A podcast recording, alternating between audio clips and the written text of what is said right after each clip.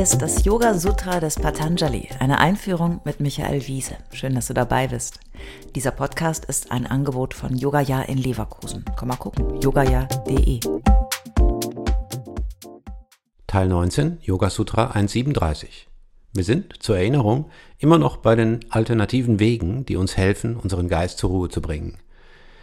Wenn das bei dir mit der Meditation bislang trotz der tollen Vorschläge seit Yoga Sutra 1.33 nicht so richtig geklappt hat, dann hätte Patanjali weiterer zur Auswahl. Heute Yoga Sutra 1.37. Vitaraga Vishayam va Chittam oder durch Meditation auf Menschen, die Gier und Leiden überwunden haben.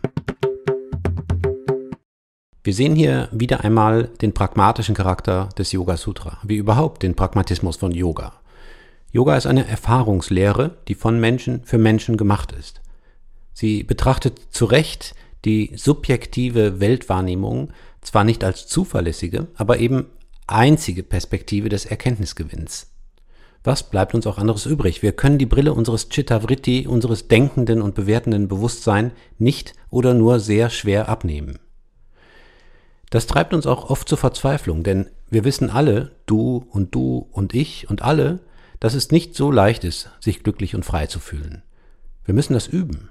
Wir können das kultivieren, was uns stark macht und das, was uns dabei bremst, nicht weiter nähren. Vielleicht gelingt es uns dann allmählich, leichter aus den Verstrickungen unseres Egos herauszukommen. Der radikale Yoga-Weg würde da noch weitergehen, bis hin zur Überwindung des Ego, aber ich habe ja schon oft erläutert, dass diesen Weg nicht jeder Mensch gehen kann und muss. Manchmal, wenn es mir nicht so gut geht, dann habe ich das Gefühl, in so einer Ich-Schleife zu kreisen, so wie ein Flugzeug, das noch nicht landen darf und ein paar extra Runden drehen muss.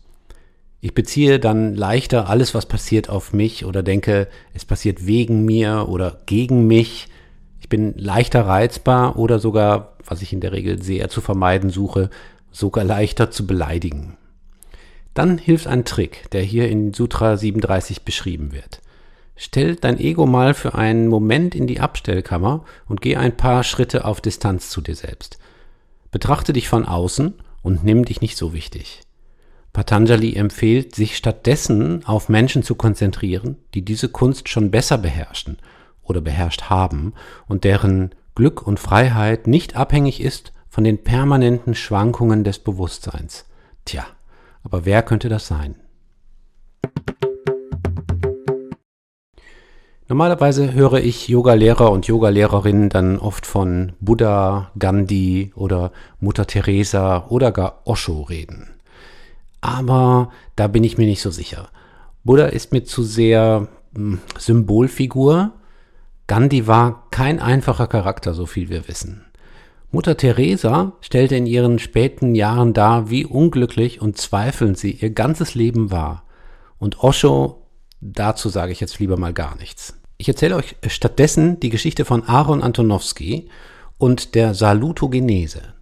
Aaron Antonowski war ein amerikanisch-israelischer Wissenschaftler, der sich nach dem Zweiten Weltkrieg in Studien mit Frauen beschäftigt hat, die Konzentrationslager der Nazis und andere fürchterliche Leiden überlebt hatten.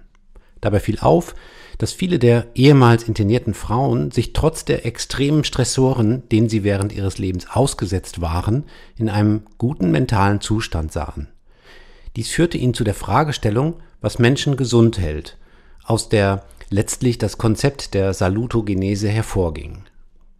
Die Salutogenese verfolgt vereinfacht gesagt nicht die Frage, warum wird der Mensch krank, sondern eben die Fragestellung, was hält ihn gesund?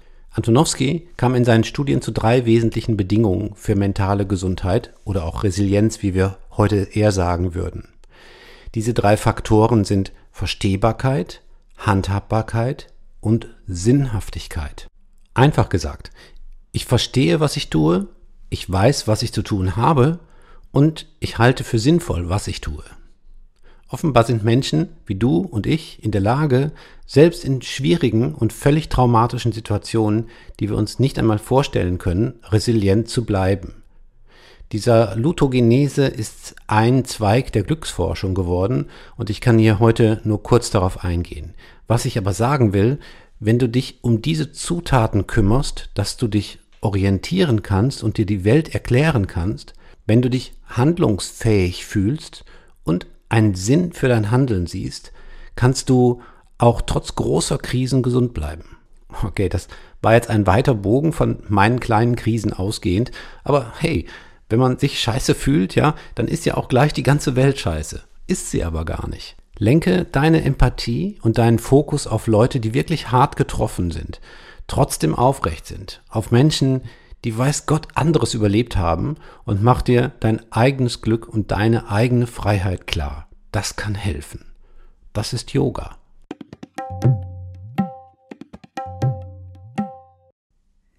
Alle bisherigen Folgen kannst du jederzeit nachhören, auch wenn du jetzt erst eingestiegen bist. Hast du Fragen oder ein Feedback zu der Philosophie-Reihe, dann schreib uns gern oder kommentiere auf unserer Website. Dort findest du auch weitere Buchtipps und Empfehlungen.